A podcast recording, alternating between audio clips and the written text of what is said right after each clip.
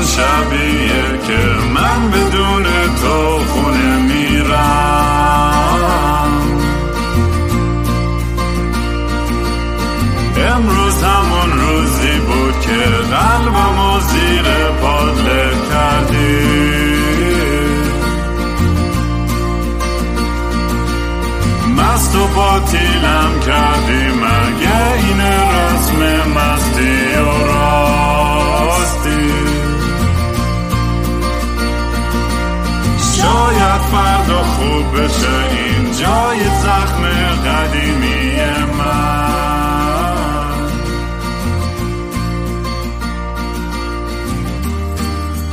سلام دوستان من رام هستم و خوش اومدید به برنامه مستی و راستی. برنامه ای که من معمولا توش کمی مست و یخت چت میشینم یا با خودم حرف می‌زنم یا با مهمونام. و اگر تا حالا این پادکست رو گوش ندادین توصیه می‌کنم که از اپیزود یک شروع کنید. یا 38 یا 44 یا 71 حتی اپیزود قبلی بود فکر کنم با بهزاد یا چند اپیزود قبل بود نمی‌دونم. خیلی اپیزود خیلی خنده داری بود. اپیزودهایی که تو این برنامه هستش معمولا یه سریاش مسخرن یه سریاش خیلی جدی هن. یه سریاش اصلا دارم با جیسن فک می‌زنم در مورد شر و ور هیچ هدف خاصی نداره اصولا این پادکست هیچ تم خاصی نداره و همینجوری برای یه چیزی خوبه که تو background باشه که یه ذره حوصلتون سر نره و احساس تنهایی نکنید بعضی وقتا. هی تو مترو نشستین و داریم میریم به مقصد بعدی. اگر دوست دارین کار منو دنبال کنید توی social media می‌تونید با handle at kingram k i n g r a a m توی توییتر، اینستاگرام، یوتیوب، تلگرام پیدا کنید. و اگه دوست دارین یه donation کوچولویی به fundraiser هم بدید می‌تونید به gofundme.com slash kingram سر بزنید. دم همتون گرم کسایی کمک کردن. امیدوارم تا آخر امسال این پر بشه که بتونم آلبوم های بعدیمو یه double آلبوم دارم با 20 آهنگ که می‌خوام تموم بشه و باتون به اشتراک بذارم. تا این پر نشه نمیدم بیرون موزیکا رو خلاصه راحتتون کنم. در ضمن من دارم با یه سری آدم صحبت می‌کنم. خیلی سپانسر تماس گرفته. چون این پادکست روز به روز داره شنونداش بیشتر میشه. یه سری رقماش یه بار شیر کردم. همون موقعی که شیر کردم 20 درصد هم بهش اضافه شده. باز بیشتر هم شده. اگه دوست داشت کسی می‌تونه با هم تماس بگیره و بهتون بگم که پروسم چجوریه توی سپانسرشپ و تبلیغات گرفتن. و دیگه همین فکر کنم دیگه. من الان تورنتو هستم و اتفاقا کلی اپیزود قرار این هفته اینجا ضبط کنم و, و با همه جور آدم. و امروز دیگه دوستای خیلی باحالم یه آقای دکتری هستن سالار جون که شما می‌تونید توی توییتر با هندل فالسال F A L L S A L L L. یعنی اولی دو تا L دو اولی آره دو تا L دومی سه تا می‌تونید پیداش کنید. حالا لینک توییترش هم می‌ذارم. سالار جون با هم دیگه ما چند وقتی که آنلاین آشنا شدیم و کلی حرف می‌زدیم و بالاخره سعادت این داشتم که از جلو ببینمشون و بیام باهاش هنگ کنم. خیلی هم خوشحالم که اینجا پیشتم سالار. دمت گرم. خوش اومدی به برنامه. قربت برم رام. ام، واقعا لانگ تایم نوسی تقریبا شبیه چیز میشه. شبیه صفر روی هر عددی روی صفر بی نهایت. یعنی واقعا ما هیچ موقع همدیگر ندیدیم. ولی خیلی خوشحالم که الان اینجا میبینمت. واقعا خیلی لذت بخشه. من به هر حال تو رو خب قبلتر دنبال می‌کردم. فکر می‌کنم از حدود سال 2000 و واقعا نمی‌دونم چند ولی تو فرض کن بین 6 تا 9 2006 تا 2009 یک زمانی بود که تازه Hypernova داشت اه، چیز بعد برام جالب بود. می‌گفتم آ چقدر اینا خوبن. چقدر این مثلا خوب می‌خونه پسر به خاطر اینکه من خیلی چیزای کارهای System of a Down رو دوست داشتم. به نظرم خیلی شبیه بود خیلی نزدیک بود. و بعد دنبال می‌کنم بعد از یه جایی دیدم مثلا fade شد. و همچنان مثلا دورادور دنبال می‌کردم ولی برام جالب بود. آره اون کلی داستان داره. من نمی‌دونم چقدرشو تعریف کردم توی پادکست. ولی قبل از هر چیزی به سلامتیتون نوش. مرسی. یه بربن خیلی خیلی خوشمزه دارم می‌خورم. جاتون خالی بچه ها. قرار بعدم با ما شام خیلی توپل اساسی هم بزنیم. سعی می‌کنم وسط پادکست یاد غذا نخورم. چون می‌دونم یه سری اون دفعه گیر دادن که اینقدر ملچ ملوچ نکن. من هیچ موقع نشیدم ملش مولوش منم. منم زیاد نشیدم. نمی‌دونم ولی که قرض داده بود که چرا وسط پادکست داشته فکر کنم با قصه با بهداد قسمتش این قسمت چیزه؟ آخیشه. اون آخیشه خیلی آخیش. اپیکه. داره به اون تیشرت درست می‌کنم با آخیش آخیش راست میگی. آره چیز ببین خیلی عجیبه. یعنی این پادکست تو داشتیم قبلش صحبت می‌کردیم با هم. جذابیتش برای من اینه که تو در هر حالتی می‌تونی رو play کنی. یعنی موقعی که می‌خوای بخوابی موقعی که داری رانندگی می‌کنی موقعی که نشستی. من معمولا موقعی که نشستم می‌خوام ریلکس کنم معمولا مثلا PlayStation می‌ذارم آنلاین بازی می‌کنم اینم گوش می‌کنم هم تو background هستش آره. آره خوبیش اینه که فکر می‌کنم خیلی چون مباحث سنگین و خیلی technical و خیلی جدی نیست خیلی وقتا لازم نیست خیلی focus کنی یعنی من خود منم اینجوریم پادکست هایی گوش می‌کنم من اینکه audio book دارم گوش کنم که واقعا ما بدونم داستان چیه فرق. ولی پادکست هم واقعا 98 درصد پادکست های گوش می‌کنم شروورم یعنی فقط یک چیز background noise هر از گاهم خندم می‌گیره شاید هر از گاهم ناراحت بشم یا هر چی. ولی focus م یعنی فقط برای یه چیز زیر زمینه است فقط که باشه تو background آره یه نکته باز میگم جالب این پادکست اینه که الزاما یک نوع خاص از ایدئولوژی رو تبلیغ نمی‌کنه. چون وقتی اونطوری با- بشه بیشتر حالا یک سری از مخاطبا فکر می‌کنن پس زده بشن. مثلا من. من خیلی برام جالب نخواهد بود.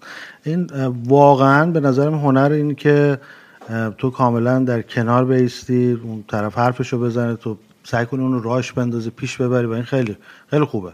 چون یک قسمت آدم یه چیزایی یاد می‌گیره انگار شریک میشه توی یک قسمت از سفرتون. یک قسمتاش هم واقعا مثل این چیزی که داشتم بهت می‌گفتم اون اپیزود با بهزاد عمرانی. واقعا با نمک بود. یعنی من دیدم عجب آدمه. یعنی حالا غیر از اینکه موسیقیش چقدر خوبه این آدم چقدر خود شخصیت دوست داشتنیه. آره خیلی بهزاد آدم کول و باحالیه. برای ما موقع با هم رفیقیم و, و خب برای برای سلامتی خودمون هم یعنی ما لازم داریم که بشیم با هم دی بعضی وقتا همینجوری واقعا شروور بگیم و بخندیم و خیلی جدی نگیریم. چون الان خود می‌دونی اصلا آدم میره تو توییتر و اینستاگرام یعنی هر روز تو ایران که دارن یکی می‌کشن. یعنی هر روز داره وحشتناکتر از دیروز اتفاقای عجیب غریب میفته و آدم قلبش میشکنه و اون حجم ناراحتی و کسافت کاری که واقعا پیش میاد نمی‌تونیم همشو یعنی یه چی میگن سنسوری اوورلود اوورلود اینفورمیشن و سنسیشنه که واقعا آدم بگاه میره. اصلا خیلی خیلی آدم فشار میاد. و نه اینکه بگم بی توجهی کنیم باید اتفاقا حواسمون جمع باشه. با خودمون آگاه کنیم یاد بگیریم بخونیم اخبار بدونیم که چه خبره توی دنیا و اطرافمون. ولی بعد وقت زیادیش هم می‌دونی آدمو اصلا فلج می‌کنه ببین اگه من اگر شخصا بخوام به قسمت مثبت سوشال مدیا نگاه بکنم تأثیری که به صورت جمعی توی آموزش همگانی گذاشته و در جهت جهت دادن مثلا افکار عمومی. آموزش همگانی به خاطر اینکه ما در تلویزیون خودمون در بعد در حداقل این چهل سال اخیر نه تنها آموزش نداشتیم در زمینه فرهنگی بلکه یه جورایی به ضد آموزش تبدیل شده. یعنی یک فرهنگ جمعی زیبای قشنگ سالمی رو که می‌تونسته بیشتر در واقع این دائما باید آموزش داده بشه نسل جدیدتر. این کاملا سعی شده یعنی با یک فکر و ایده ای سعی شده که تبدیل بشه به یک چیز دیگه. و به خاطر اینکه این فکر و ایدهه اولا درست الزاما چیز درستی نبوده. ثانیا خیلی بد پیاده شده. این نه تنها به یک چیز دیگه ای به یک در واقع فرهنگ اسلامی یا فرهنگ مورد نظر حاکمان تبدیل نشده بلکه به ضد خودش تبدیل شده و از اون فرهنگی که بوده هم به هم زده. یعنی کاملا ما الان یک اختشاش فرهنگی داریم.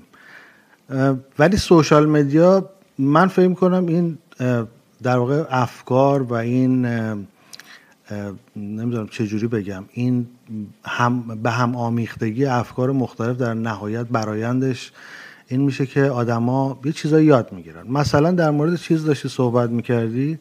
در مورد موضوع خشونت جنسی و تجاوز و اینا. واقعا بهزاد درست می‌گفت. ما مشکلمون تو ایران این نیست که متجاوز خیلی داریم. ما مشکلم تو ایران که اصلا نمی‌دونیم. یعنی اصلا نمی‌دونیم این تجاوزه. ما مشکلم تو ایران اینه که وقتی یک کسی نمیشنوه فکر می‌کنه که خب حالا نازه. می‌دونی؟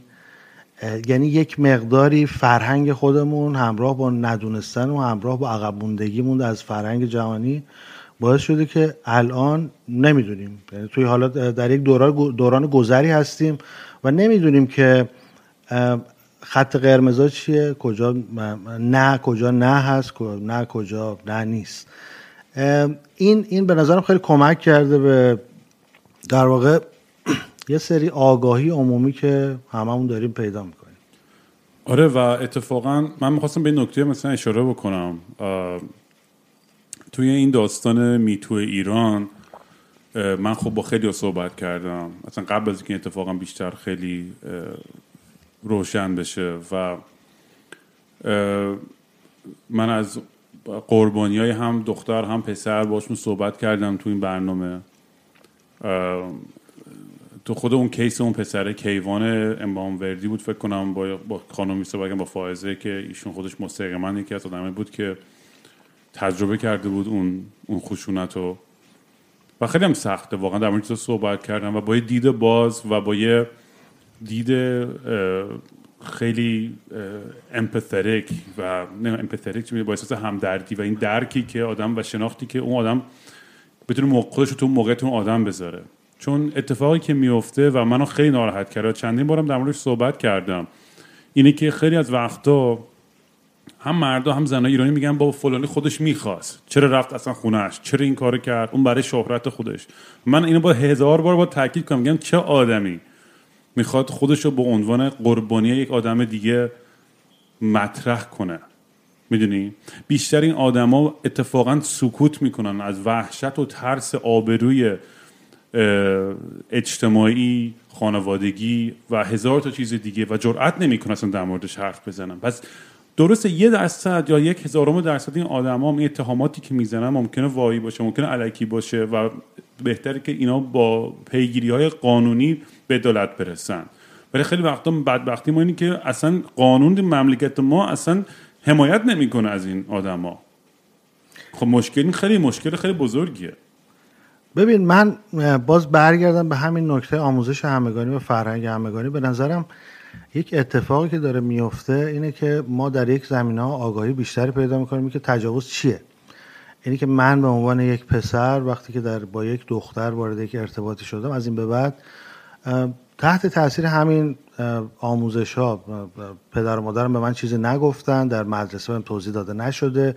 توی تلویزیون اصلا چیزی در این مورد گفته نمیشه. حالا ولی تحت تاثیر آموزش ها حالا یک سری باید و نباید ها رو می‌دونم از این به بعد. می‌دونی؟ این خیلی فرق می‌کنه تا اینکه تو هیچ چیزی ندونی. درست. و باز خیلی فرق می‌کنه. ما همونجور که گفتم به نظرم توی دوره گذار هستیم. یعنی یک سری آدم های نسل قبلتر یا نسل ماها با نسل جدید این تفاوت دارن که ما خودمون قربانی هستیم. یعنی به نوعی ما قربانی ندونستن ها هستیم ما هم نمی‌دونستیم. برای کسی برام توضیح نداده. ولی حالا از این به بعد میشه آروم آروم آروم این فرهنگ که بالاتر میره دونستن ها بالاتر میره. ما بدونیم که چه کار غلطه. وقتی بدونی و بدونی و بعد اون کار رو انجام بدی واقعا گناهکاری. الان من نمی‌دونم چه جوری میشه در مورد اون آدمایی که این کارو کردن قضاوت کرد. واقعا کار سختیه. و دقیقا من خواهم به چیزی اشاره کنم. چون چون داشتم چند روزه خب پیغام زیاد گرفتم در مورد آیدین آقداشلو. و من تا حالا اسمش هم نیاوردم تو این پادکست. این اولین باره که من دارم آره جالبه برای من. چون به هر حال تو یک جورایی ارتباط پیدا می‌کردی. من خب بالاخره ده سال یازده نیم چند دوازده سیزده سال خیلی وقت پیش من خب دخترش تارا با هم دوست بودیم یعنی دیت می‌کردیم. الان هنوز هم اتفاقا هم با تارا هم با تکین دوستان و خیلی هم بچه های خوبی هن و من چیز چند تا موضوع می‌خواستم بگم در مورد این داستان. یک اینکه خیلی زشت و رفتار و برخورد سری با بچه ها این بچه ها که اصلا خودمون رو جای اونا بذاریم. هر کسی باشه معلومه که از پدر خودش دفاع می‌کنه. هر کسی باشه تو موقعیت تا خون توی رگاش باشه کاملا غریزی. اصلا به صورت آره دقیقا به صورت کاملا غریزی اصلا هر کسی باشه. می‌دونی وقتی که در مورد پدر هر کدوم شما که الان دارید اون رو گوش می‌کنید یه همچین اتهاماتی بزنن همه میگن آقا کار درست رو من می‌کردم آقا خودم می‌رفتم این کار. نمی‌کردین. این اصلا واقعا مثلا خیلی جالب که اینو گفتیم اینو صحبت برای من جالب برم ببینم مثلا بچه های هاروی وانشتاین که اولین بار اولین محکوم Me Too هست درست. یا بزرگترینش میشه گفت اینا چه برخوردی انجام داده فکر کنم هیچی نگفتن. واقعا نمی‌شد چیزی بگه یعنی تو در اون موقعیت هر چیزی بگی ظاهرا بر علیه سخت دیگه. و بگم point دومی که می‌خواستم بگم اینه که خب همین الان هم دیدیم که یه مقاله توی نیویورک تایمز هم در موردش اومده بود که فرناز فسیحی نوشته بود. خیلی مفصل با اتهامات و کل این داستانا. من من همینجا واقعا میگم این پلتفرم من یه جایی که من دوست دارم به همه فرصت بدم که شنیده بشن. یعنی هم همه آدمایی که اه، بر علیه آیدین اتهامات زدن من حاضرم که بیان اینجا داستانشون رو شیر کنم. و حتی خود آیدین اگر دوست داشته چون می‌دونم مصاحبم جایی نکرده. نمی‌دونم میاد یا حاضر باشه یا بیاد یا نه.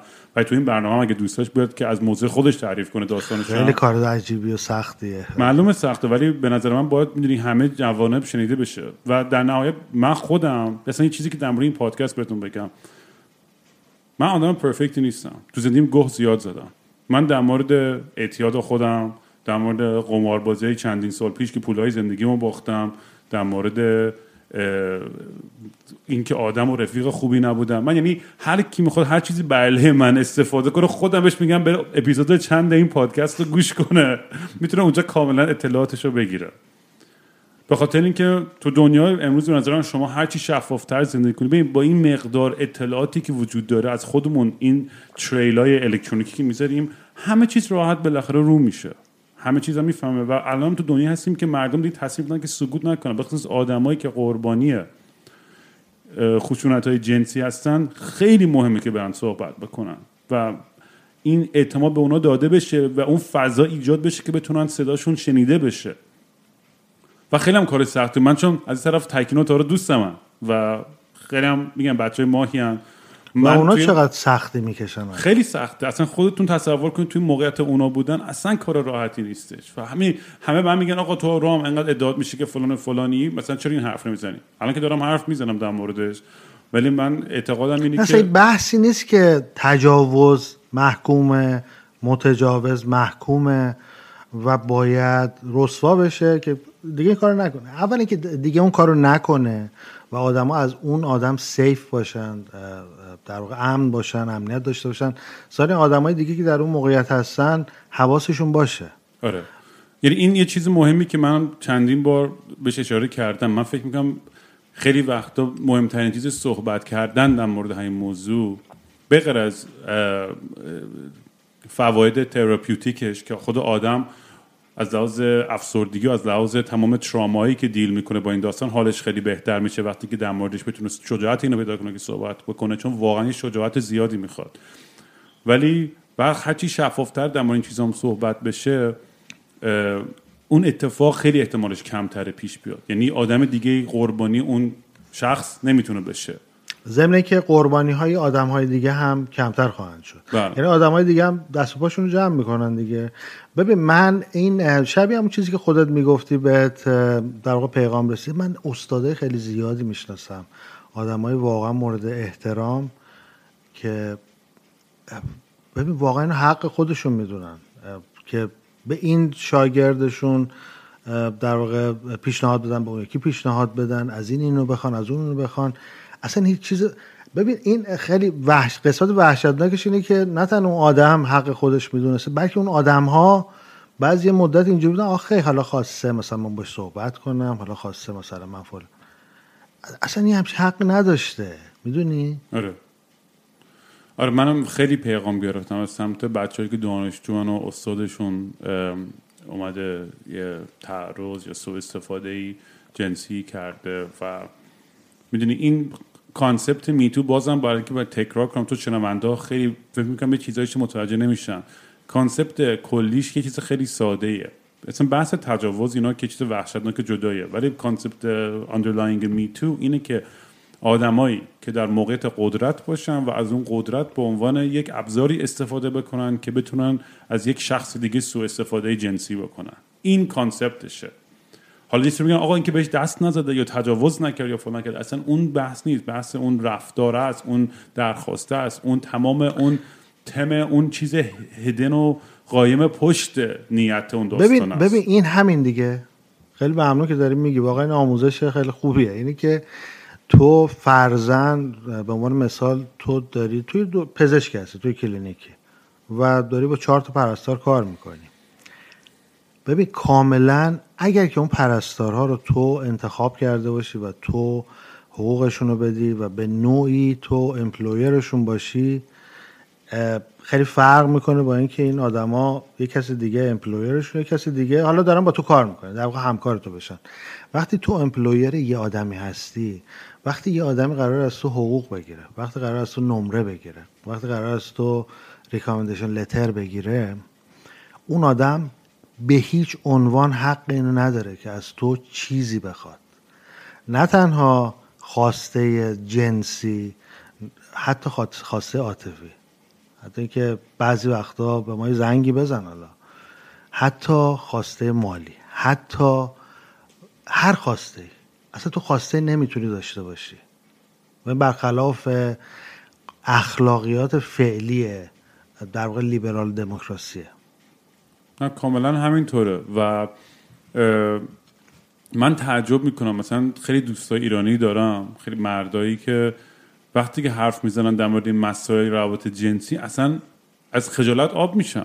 بگم اینا این عقاید قارنشینی ها چرا نمی‌کنن ازشون یه سریاشون؟ یعنی واقعا جای تعجب داره. و نه که بگم باز من خیلی حالیمه ولی میگم یه چیزای همین بیسیک و استانداردی. الان مثلا دوستم تو الی داشت بهم می‌گفت می‌گفت سر شرکت باید بیام به یه سری آدما کلاس بذارن. آدمای سن بالا سی چهل سال 50 ساله بگم ببینید اینا مثلا با جدول و نقاشی هم نشون میدن. این تعرض جنسی اگر بیای به همکارت دست بزنی دورشونش مثلا فلان.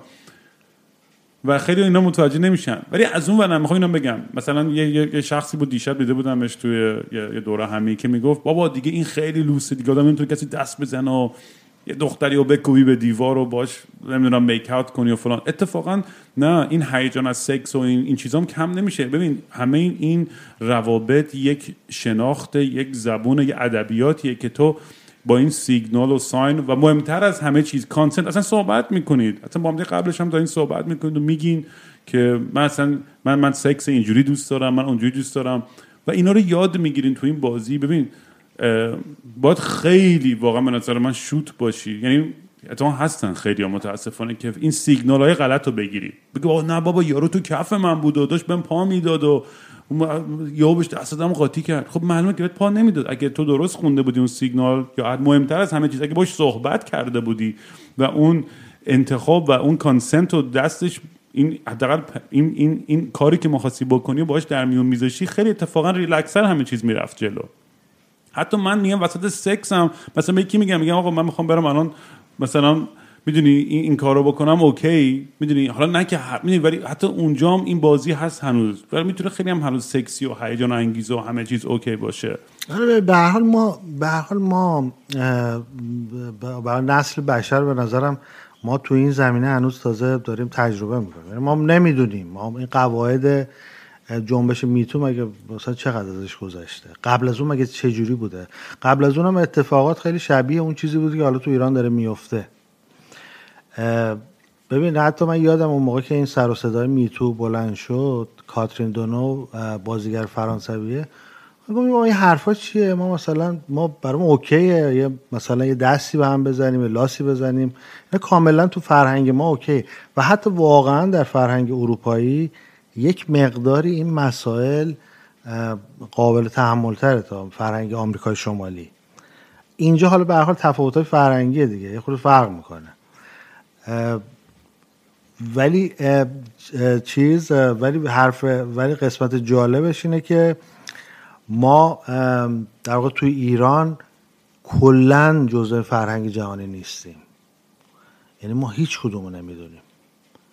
و آره اون ندونستان باعث میشه که کلی اتفاقای بد بیفته دیگه. آره. واقعا. نمی‌دونم دیگه. واقعا امیدوارم که میگم هر اپیزود میگم من وقتی چند تا پیغام می‌گیرم که دو نفر میگم این اپیزودهای اینجوری بعضی وقتا میگن آقا رام انقدر سنگین شده و بحث و سخت و فلان. میگم با باید در مورد باید حرف بزنیم. اگه نزنیم می‌دونی ما واقعا یه, یه،, یه،, یه کار اشتباهی کردیم. چون اینجوری هر دفعه یک نفر دو نفر می‌ذاره بیشتر در موردش حرف بزنن بیان بحث کنن نظر خودشون میگن در موردش برن بخونن. یعنی حرفایی که منم می‌زنم درست این حرفا نیست. دارم میگم فقط از ب...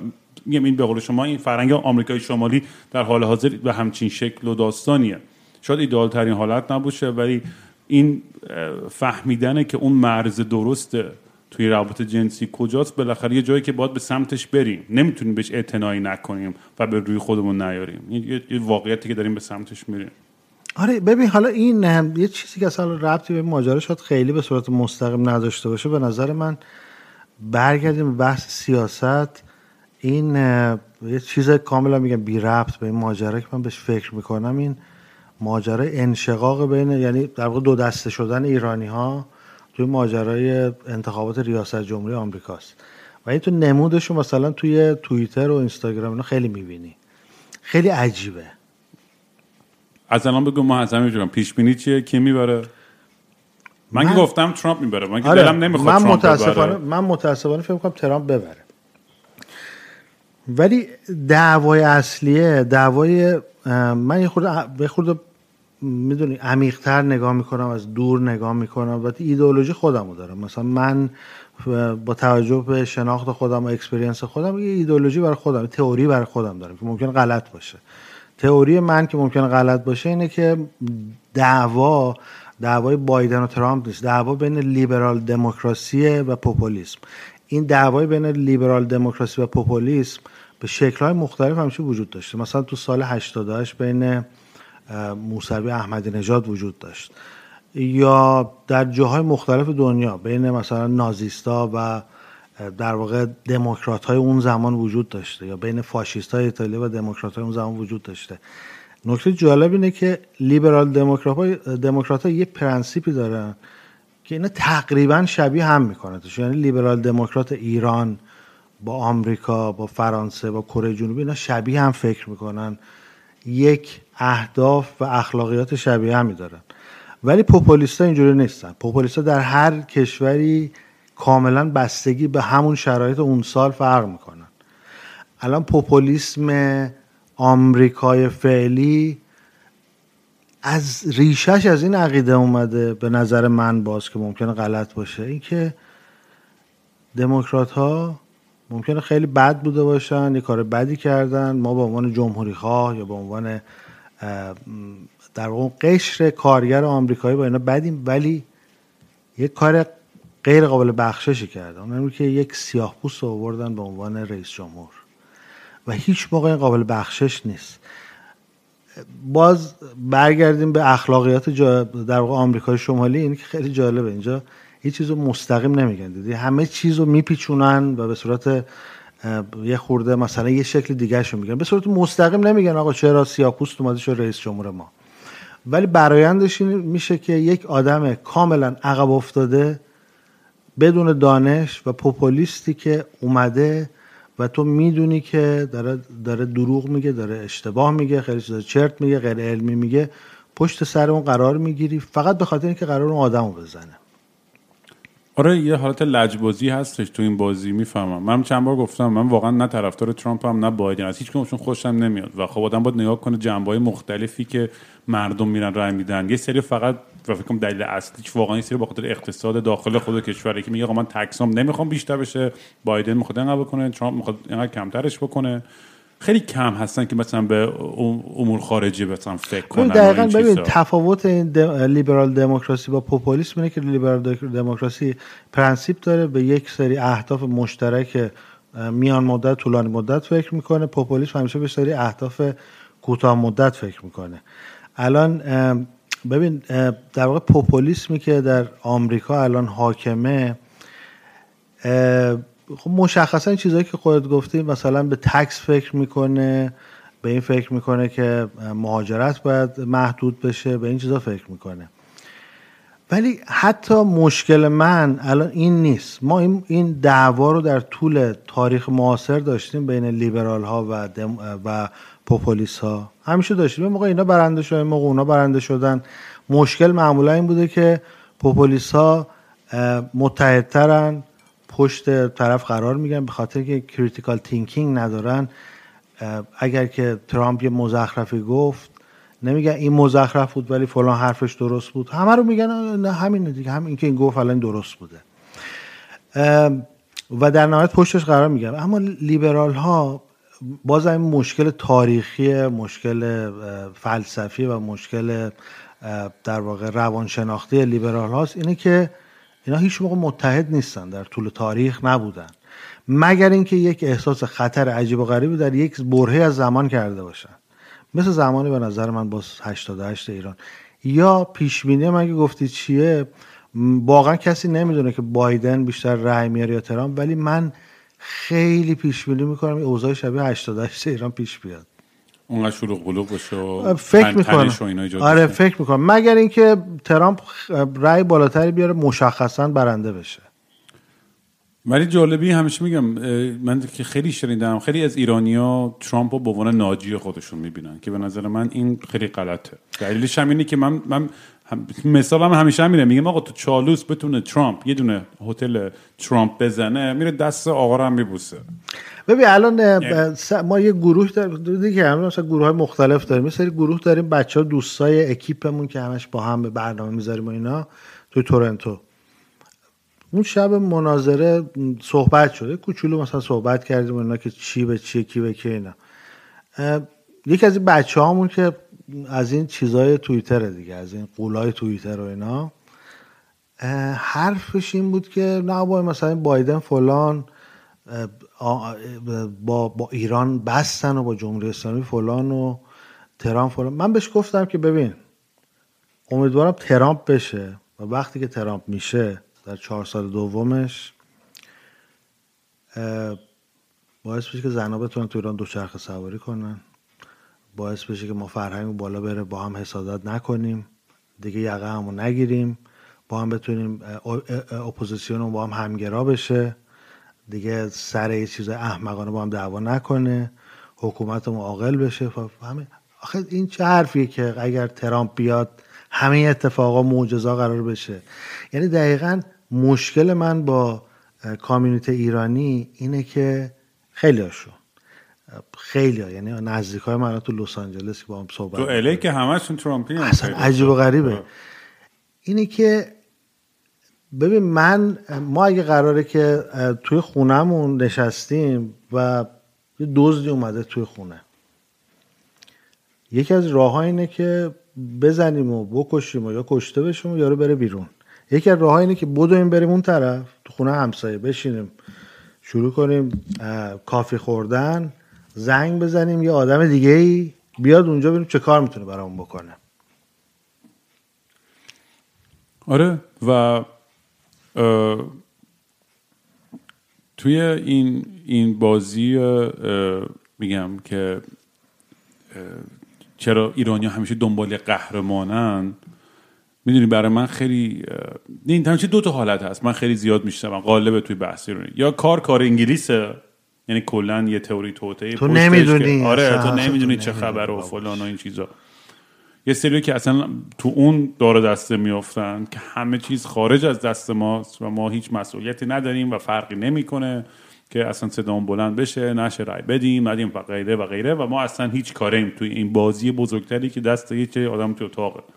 من این شروور رو خیلی قبول ندارم به شخصه. یه سری دیگه هم دنبال قهرمانن می‌دونی یه خاطر چه می‌دونم نادرشاه یا رستم یعنی قهرمان اسطورهای ایرانی کیان مثلا. نمی‌دونم یه کسی بیاد نجات بده همه رو.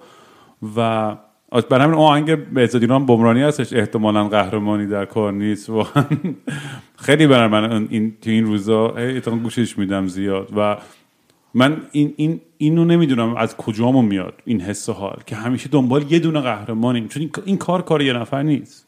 این کار برای اینکه آینده بهتری داشته باشیم برای اینکه دولت بهتری داشته باشیم واقعا نیاز به این داره که یک سری آدم واقعا متفکر آدم موفق آدم بیزنسمن و همینو بیان با هم بشینن هم فکری کنن. همه اینو بیان من یه چیزی که همیشه. می‌گفتم من موقعی که از موقعی که از ایران اومدم بیرون سال 2011 همیشه این برام مثلا به دوستان می‌گفتم. می‌گفتم که ببین من اگر مونده بودم و تو اگر مونده بودی تو ایران شد دو نفر. و همه آدمایی که اومده بودن بعد از ما بیرون مثلا فرض کن چند صد هزار نفر. این به میزان چند صد هزار فشار مضاعف فرهنگی و اجتماعی بود که در واقع دارن یک مدل از خواستن و یک مدل از تفکری رو در واقع فریاد می‌زنن. که مخالف اون فضای در واقع حاکمه. ما ول کردیم اومدیم بیرون. یعنی دقیق- دقیقا اون فشار رو برداشتیم از روی فضای جامعه. و اومدیم نشستیم این طرف. اوکی حالا ببینیم چی میشه دیگه. ببینیم کی برامون اینو درست می‌کنه. نه من اومدم بیرون. من نمی‌تونم توقع داشته باشم کسی دیگه خونمو نجات بده. می‌فهمم چی میگین آره. و واقعا هم یه شجاعتی می‌خواد بچه‌ای که الان تو ایران خیلی فعالیت می‌کنن و منظورم فعالیت عجیب غریب سیاسی نیست یعنی فعالیت خیلی سیاسی خیلی- ولش کن. آره، من من مثلا- می‌دونی منظورم چیه من منظورم که مدل زندگی مورد علاقت. مدل زندگی مورد علاقه ما چیه؟ مدل زندگی مورد عل- علاقه ما این بوده که آقا سالهاست جمع بشیم آخر هفته مثلا یه اون موقع الکل گندم از داروخانه بخری. یا فلان خاچاتوریان مثلا به چیز بده بیاری یواشکی در خونه با پیکان. این مدل زندگی ما بوده که زندگیش کردیم ترسیدیم گرفتنمون اذیتمون کردن ولی زندگیش کردیم. و این, و این فقط فشار برای ما نبوده این فشار برای حکومت هم بوده. یک جای حکومت بیخیال شد. ببین من من حرفم اینه که این فشاره دو طرف است. ما از این طرف فشار میاریم اونا از اون طرف. یه جایی هست که به compromise دو طرف می‌رسن. یعنی به این می‌رسن که okay اینو ولش کن فعلا دیگه. من این دفعه که رفته بودم ایران برام جالب بود. من تو خیابون که راه می‌رفتم تعداد زیادی از خانمایی می‌دیدم که روسری سرشون نبود و راه می‌رفتن قدم می‌زدن. حرف می‌زدن با دوست پسرشون با, شوهرشون با خودشون نمی‌دونم با و هیچ کسی دیگه کاری کاری نداشت. اصلا حتی نگاه هم بهشون نمی‌کرد. من بودم که مثل ندید بدیدم مثلا از تازه از کانادا رفته بودم داشتم به اونا نگاه می‌کردم. و خیلی ببین من فکر کردم به این موضوع که یعنی چی؟ این اتفاقیه که قراره بیفته و تغییر ایجاد بکنه. نه یک آدم مثلا یک معجزه یک رهبر عجیب غریبی که قراره با فلان هواپیما بیاد. نه. این اتفاق است و اتفاقا این طول می‌کشه. طول می‌کشه این آگاهی طول می‌کشه اینکه تو بدونی آقا این حقت طول می‌کشه. اینکه تو بگی آقا من به صورت مت- مسالمت آمیز نمی‌خوام تو رو بزنم بکشم نابودت بکنم از بین ببرمت ولی حقمو می‌خوام. این طول می‌کشه تا اتفاق بیفته. ولی اینکه ما چقدر اینو بدونیم و چقدر بهش اعتقاد داشته باشیم و دل بدیم باز طول می‌کشه.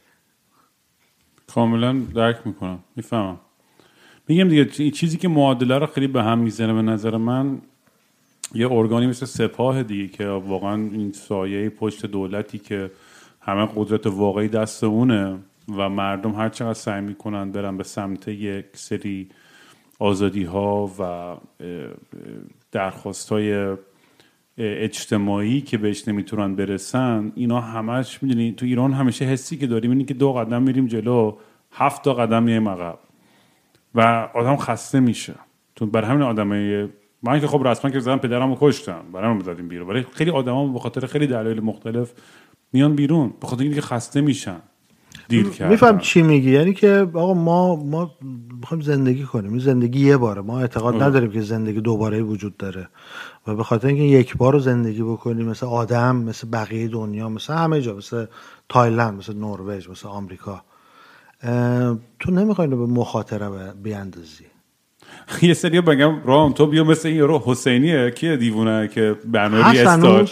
نمی‌دونم مثلا زنده است. من اصلا نمی‌دونم کیه. من تو واقعا عمرم ازش چیزی دیدم؟ فقط بعد گفتم یکی بچه گفت آقا یه دیدم مسیج می‌زنن رام تو بادی همچین حرکتی رو بندازی نه هیچ حرکتی من نمیشه می‌خوام بهت بگم میگم میگم مگه من کسخلم که بیام همچین برنامه ای رو بندازم.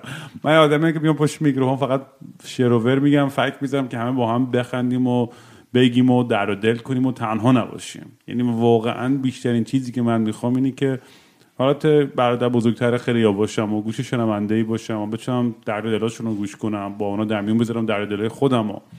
ولی بازم میگم اون اون طرز فکری که میگم قهرمانانه می‌خوام همین یهو همین الان من, هیچ گویی نیستم. یه سری الردی به من میگن رام تو با یه حرکتی راه میگم میگم من دیوانم هم چی کارو کنم؟ چه حرکتی؟ اصلا یعنی یعنی چی حرکت؟ اصلا تا وقت همون لحظه ای که من بخوام آگاهانه برم یه حرکتی بزنم باختم بازی رو. اصلا هیچ وقت هم چی کاری نمی‌کنم. واقعا دیو... مگه دیوونه هم دارم زندگیمو می‌کنم. این برنامه برای من یه برنامه که میگم واقعا تای تای خطش برای خود من یه حالت ژورنال آدیوه که بتونم با دیگران و هم بچه که گوش می‌کنن در دل کنم و در میون بذارم تمام زندگی و خاطرام و این چیزا. و که پس فردا که بچه دارم شدم می‌تونه بره گوش کنه بابات چه دیوونه ای بوده. برو اینا برو آرشیو این پادکست رو گوش کن اگه می‌خوای بدونیم بابات چه آدمی بوده. ولی من فکر می‌کنم واقعا همین تاثیرهای کوچیک فرهنگی اگه بتونیم بذاریم چه در مورد چیزایی مثل روابط جنسی در مورد چه می‌دونم دوستی و در مورد افسردگی در مورد مسائل منتل هلت و این چیزا. حتی بتونیم کمک کوچیکی بکنم به نظر خودم بازی رو بردم. میگم بتونم زندگی دو نفر تاثیر مثبت بذارم بازی رو بردم. اصلا هیچ گونه علکی انگیزه یا هدف خیال بافانه عجیب غریبی ندارم که پس رو می‌خوام مثلا خندم می‌گیره وقتی که از این مسیج می‌زنم مردم. میگن رام تو یه پیغمبری باید بیای ما رو نجات بدی. میگم نه آقا قهرمانی در کار نیست. خودت به خودتو نجات بدی. اینم جالبه. حالا کاملا باز داره از این بحث اگه رد بشیم خواهی سیگار بکشی نه؟ آره آره هستم. بریم سیگار بکشیم و برگردیم خب ما برگشتیم. سالا جون می‌خواستم بریم توی بحث چی ذره دوست دارم در زندگی خود شما ذره بدونم و این قسمت خیلی مهم پادکست خب دوست دارم مهمونام که میان در زندگی خودشون ذره بگن و کانسرن بدن که چون چجوری اصلا دکتر شدیم و متخصص یعنی تخصصتون چیه و از از این داستان دکتر بودن توی کانادا داستانهایی که شنیدین و اتفاقایی افتاده براتون با پیشنت هایی که داشتین و حتی ایزه در مورد کرونا دوست داشتم باتونم در شرف بزنم و چیزایی که دیدین تو این چند وقت درست یا غلط اگه حال داشتین یه ذره. آره من سال 1371 دانشگاه قبول شدم دانشگاه شهید بهشتی می‌رفتم. و بعدش هم تر رفتم اتفاقا جایی که تر رفتم شاهد شهر بود همون جایی که هواپیما سقوط کرد. مدت ها اونجا بودم. حالا در مورد زندگی در واقع حرفه پزشکی. و بعد سال 2011 اومدم کانادا. اول رفتم مونترال دو سال مونترال بودم. بعد رفتم آلبرتا ادمونتون یه دو سالم اونجا بودم. بعد رفتم نیوفانلند. حدود چهار سالم اونجا بودم بعد اومدم تورنتو. و برای شروع به کارم اینجوری بود که حدود فکر می‌کنم از سال 2011 تا اواخر 2015 طول کشید. تا بالاخره امتحانا رو بدی و یه جای پیدا بکنی اینا. الانم به عنوان فامیلی فیزیشن توی تورنتو مشغولم دیگه همین بالا. بعد توی من شیدم که می‌خوای دکتر هم آدم بشه مثلا بخاطر از ایران میان با دوباره یه سری کورس بگذرن اینجا یه سری امتحانات هست چون مثلا قبول ندارن یه سری چیزایی که توی ایران درسته یعنی دکتر می‌خوای بشی پاره بشی و بعد دکتر بشی. حالا شاید بشی. اول پاره بشو و بعد حالا شاید شدی شاید هم نشدی. ببین یه چیزی حدود بین یک تا دو درصد پزشکای خارجی که وارد کانادا میشن در نهایت وارد سیستم پزشکی کانادا میشن. اینا کمه یعنی؟ آره. خیلی سخت می‌گیرن. می‌تونن راحت تر بگیرن ولی سخت می‌گیرن. بعد که وارد میشی از این سمت که نگاه می‌کنی میگه آها این دقیقا در واقع کنترل کردن بازار انگار. یعنی که آقا دست زیاد نشه ما همین تعداد محدود رو بگیریم. چون اینجا در واقع سیستم پزشکی خب دست خود پزشکاست دست دولت نیست. و خود پزشکا که دارن اینو ریگولیت می‌کنن سعی می‌کنن که تعداد محدودی به میزان نیاز وارد بشن. به خاطر همین راحت نیست وارد سیستم کاری شدن. اگه بخواین نصیحتی بکنیم بچه‌ای که می‌خوان بیان اینجا ادامه بدن تحصیلات پزشکی و اگه شما اشتباهی کرده بودین یا اگه بخواد کسی به شما نصیحتی بده موقعی که می‌خواستین شروع کنید چه مسیری و مثلا چه کاری با رعایت کنن یا نکنن که ببین من من موقعی که اومدم من سال 2011 که وارد شدم تو ذهنم این بود که من می‌دونستم یه سری امتحانایی رو باید بدم و اونا رو میدم. فارغ از اینکه اینا رو در نهایت به چه نتیجه ختم بشه اینا رو میدم. ولی ایده درستی در مورد که اینجا چه اتفاقی میفته نداشتم. نمی‌دونستم که چقدر سخته. نمی‌دونستم که چقدر شبیه غیر ممکنه عملا غیر ممکن نیست به خاطر اینکه حالا ما داریم کار می‌کنیم وارد شدیم. ولی انقدر سخته که شبیه میشه به غیر ممکن. ما خیلی دوستامون هم های سابقمون در واقع صحبت که میشه معمولا اینا رو میگیم دیگه. شیر می‌کنیم به اشتراک می‌ذاریم تجربیات اینا واقعا تو چند سال پیش که خودشون هم تجربه نداشتن همیشه اینجور که که الان که اینقدر بده پس چرا خود رفتی؟ همیشه موقعی که کسی اینجوری بهت میگه توی در مورد مهاجرت آره خیلی خوب بیا. بیا حالا ببینیم چی میشه. ولی واقعا در مورد کار پزشکی من فکر می‌کنم کانادا امتحاناتش یه جوری طراحی میشه انگار که مثلا بعد از امتحان فقط دوست داری فوش خارمادر بنویسی تو قسمت فیدبک و اینا. من و واقعا همیشه این کار کردم. یعنی موقعی که امتحان تموم شده مثلا فوش نوشتم و مثلا فلان فلان شده کی طراحی کرد؟ شیطان بوده و فلان. ولی خیلی عجیبه دیگه. یعنی هیچ موقع تو سیستم اینجوریه که وقتی حتی با اوپن بوک تو کتاباتو همه رو ببر سر امتحان هیچ اتفاق نمیفته. هیچ فرقی نمی‌کنه در در اون نمره که قراره بگیری. به خاطر یک سری سوال خیلی عجیبی طراحی می‌کنن. و با مثلا امتحانات ایران با امتحانات تخصص ایران یا حتی آمریکا فرق می‌کنه از این نظر. ببین خیلی سیستم سختی وارد شدنش ولی من الان که وارد شدم خب من چهار سال واقعا توی دور افتاده ترین نقطه آمریکای شمالی کنار اقیانوس توی ده عجیب و غریب. من بودم و همین گربه که الان می‌بینی. و کشیک های بسیار سخت یه جایی که هیچ کسی دیگه نیست. همه جور مریض هم میاد دیگه. بعد کشیک های 24 ساعته بود. مثلا فرض کن تو 15 تا کشیک داری توی ما 24 ساعته. که در هر لحظه ای سختترین چیزهایی که ممکنه تصور کنی میاد. با این تفاوت که تو اون بیمارستان تنها دکترش تویی. هیچ کسی دیگه ای نیست. توی که باید تصمیم بگیری که تو که باید تشخیص بدی توی که باید هر کاری می‌تونی بکنی. مسئولیت زیادی هم از رو دوش آدم دیگه. اصلا خورد کننده است. و بعد از اون که حالا اون دوره اجباری در واقع تموم شد بعد تونستم حالا بیام سمت اونتاریو و تورنتو. الان از کارم خیلی راضیم به خاطر اینکه مدلی که در واقع من اینجا دارم کار انجام میدم تو ایران نمی‌شد انجام داد. من خیلی به صورت حرفه این کار رو دارم انجام میدم. یعنی دیگه مجبور نیستم در کنارش برم برج بسازم یا برم شرکت دارویی کار بکنم. کاری که تو ایران می‌کردم یا اینکه یه کارهای غیره بکنم. چون هم کاری که داری می‌کنی به هر حال جواب تو از لحاظ مالی و از لحاظ و مخصوصا از لحاظ روحی میده. چون پزشک فامیلی فامیلی فیزیشن اینجا در واقع همه کار است. اون کسی که تصمیم می‌گیره اون کسی که تو باش بیشتر سر و کار داری و اونی که باید تشخیص اول بده و واقعا ارضا کننده است از لحاظ ای از لحاظ ای من خیلی راضیم. اگر کسی در واقع پی اینو به تنش میماله که یک سختی عجیب و غریب و خورد کننده رو در واقع بگذرونه حدود سه, سه سال تا 6 سال. من توصیه می‌کنم حتما اینو امتحان بکنه. مگر اینکه یک راه و درآمد و سیستم زندگی بهتری از اینجا داشته باشه. مثلا quality of life ش بالاتر از اینجا باشه. در اون صورت شاید خیلی بیشتر اذیت بشه. بعد توی این دوره کرونا مثلا مطمئنم خب خودتون خبرها و اطلاعات زید و نقیز زیاد شنیدین در مورد این داستان. وقتی که شروع شده از خود ترامپ بوده که مثلا میگه بلیچ بزنید میگه حالا میگه شوخی کردم یا اینکه آقا اونقدر جدی نیستش این داستان ماسک اونقدر مهم نیست مثلا نگاه کنیم محافظکارا توی آمریکا خیلی کم ماسک می‌زنن خیلی جاها. و چقدر این داستان واقعیت داره؟ یعنی واقعا تو تجربه خود شما یا با حتی مریضاتون داستانهایی که دارین چی فکر می‌کنید در مورد و تا کی فکر می‌کنید هستش هستن این؟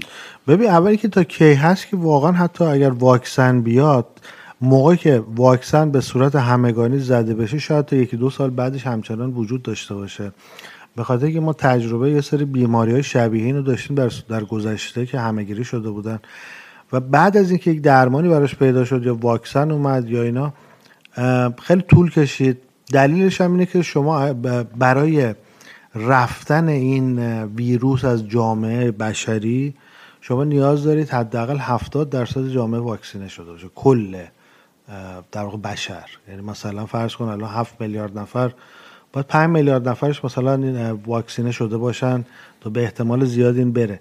ولی واقعا چقدر از این پنج از این 7 میلیارد نفر اول این به دستشون می‌رسه.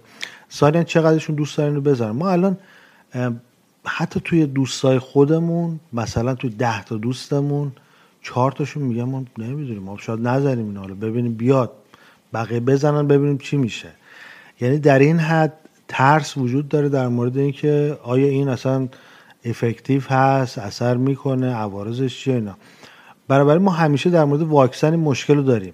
که حتی اگر تو واکسن خیلی خوب و در واقع تجربه از research های مختلف سربلند بیرون اومده رو داری آیا این حالا مردم قبولش می‌کنن که بزنن یا نه؟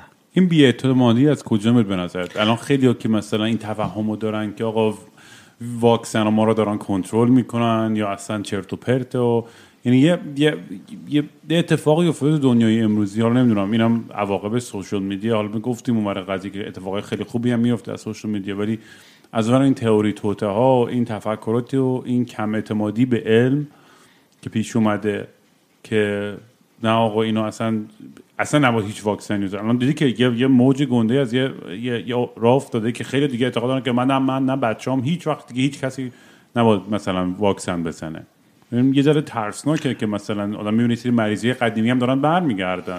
ببین یک چیز من من دنبال می‌کردم و می‌کنم همچنان مثلا صحبت های مخصوصا آدمای معتبر آمریکای شمالی یا اروپایی در مورد این مسئله رو. یک مصاحبه رو داشتم گوش می‌کردم چند وقت پیش آدم نیست چند هفته پیش بود. با وودوارد بود با فکر کنم سی یا یک جای دیگه. با وودوارد کسیه یکی از اون دوتا خبرنگاری که باعث شد نیکسون سر اون ماجرا در واقع واترگیت رسوا بشه و در نهایت هم استفا بده. یعنی خیلی آدم قوی از این نظر. و آدم علاوه که خبرنگاره حالا آیدیا میکر هم هست واسه خودش. این حرفی که زد خیلی به نظر من جالب اومد. اون که گفت که بحران ما الان در مورد این ویروس کرونا این نیست که ویروس اومده همه رو داره می‌کشه یا واکسن هم نداریم یا درمان نداریم. بحران ما بحران لیدرشیپه. یعنی یک آدمی که بقیه آدما اکثریت آدما پشت سرش قرار بگن بگن این درست داره میگه. ما یه آدمی مثل اصلا دالای لاما نداریم که بیاد و بقیه آدما پشت سرش قرار بگیرن یه آدم مثل گاندی نداریم. حتی یک آدم مثل اوباما نداریم که یک تعداد زیادی از آدما فکر کنیم داره درست میگه و پشت سرش قرار بگیرن. ما در واقع یک چیزی که حالا دموکراتها دارن میگن و میگن چیز ترامپ نتونسته اینو کنترل بکنه این نیست که فقط سیاست های درستی به کار نبرده یا خوب محدود نکرده این نیست فقط.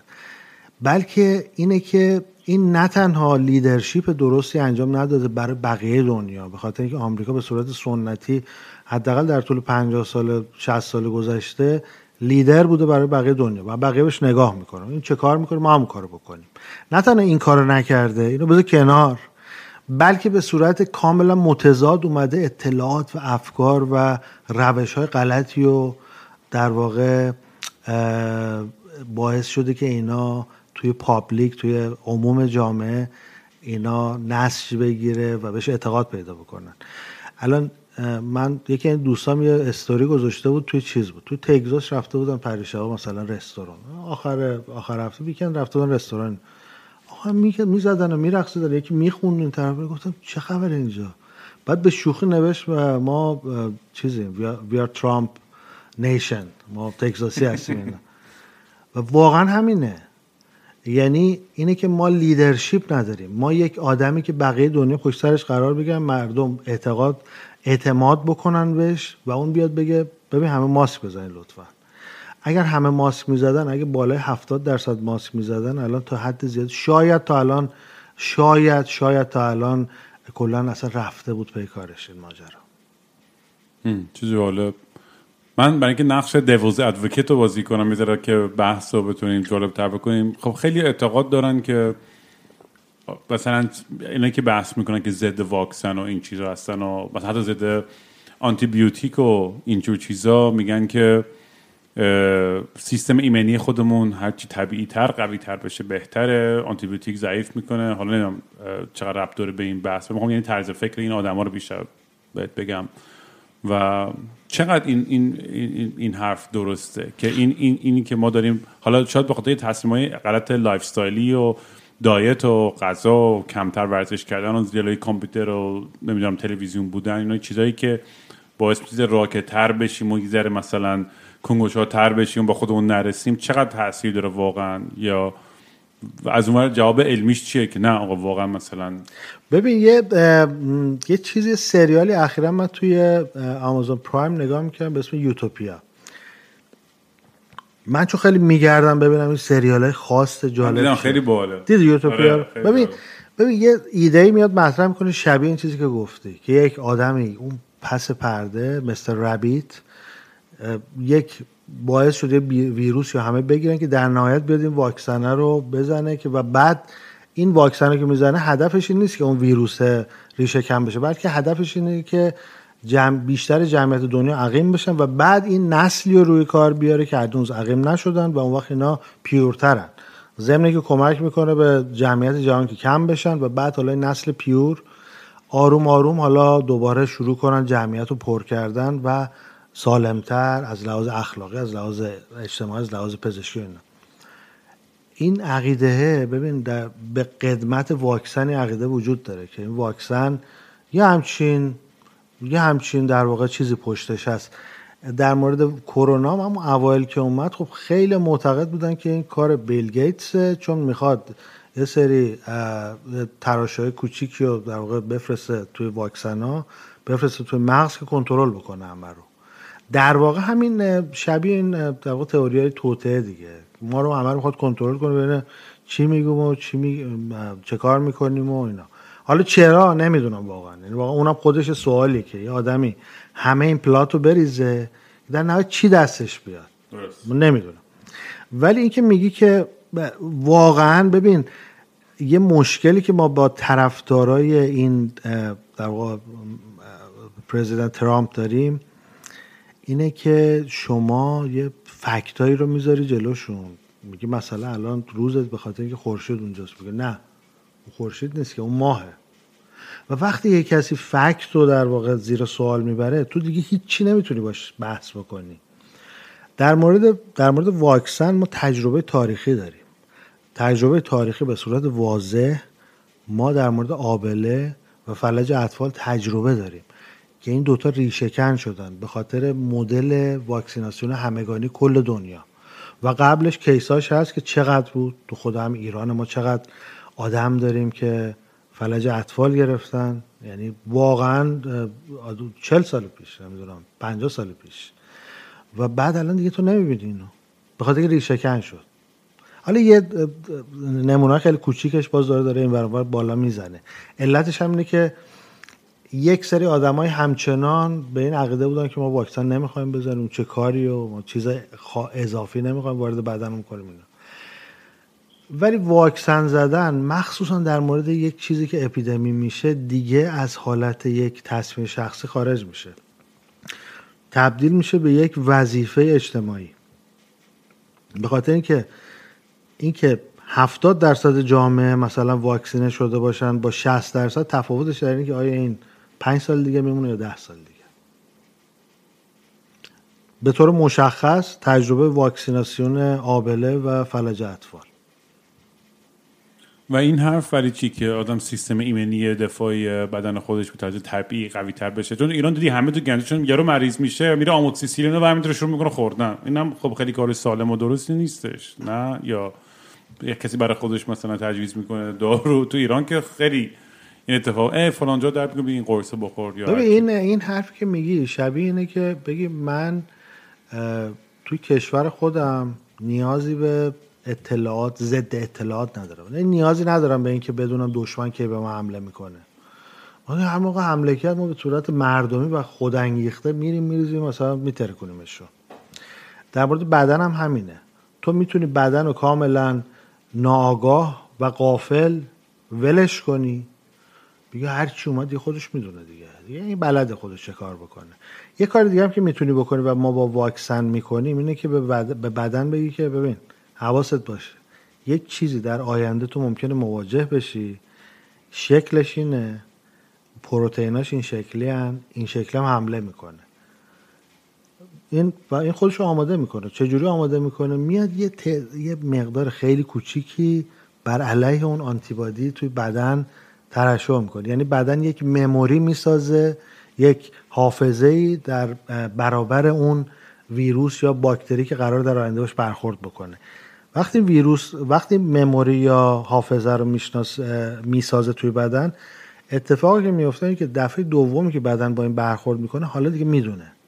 از دور که اینو می‌بینه می‌دونه این دشمنه.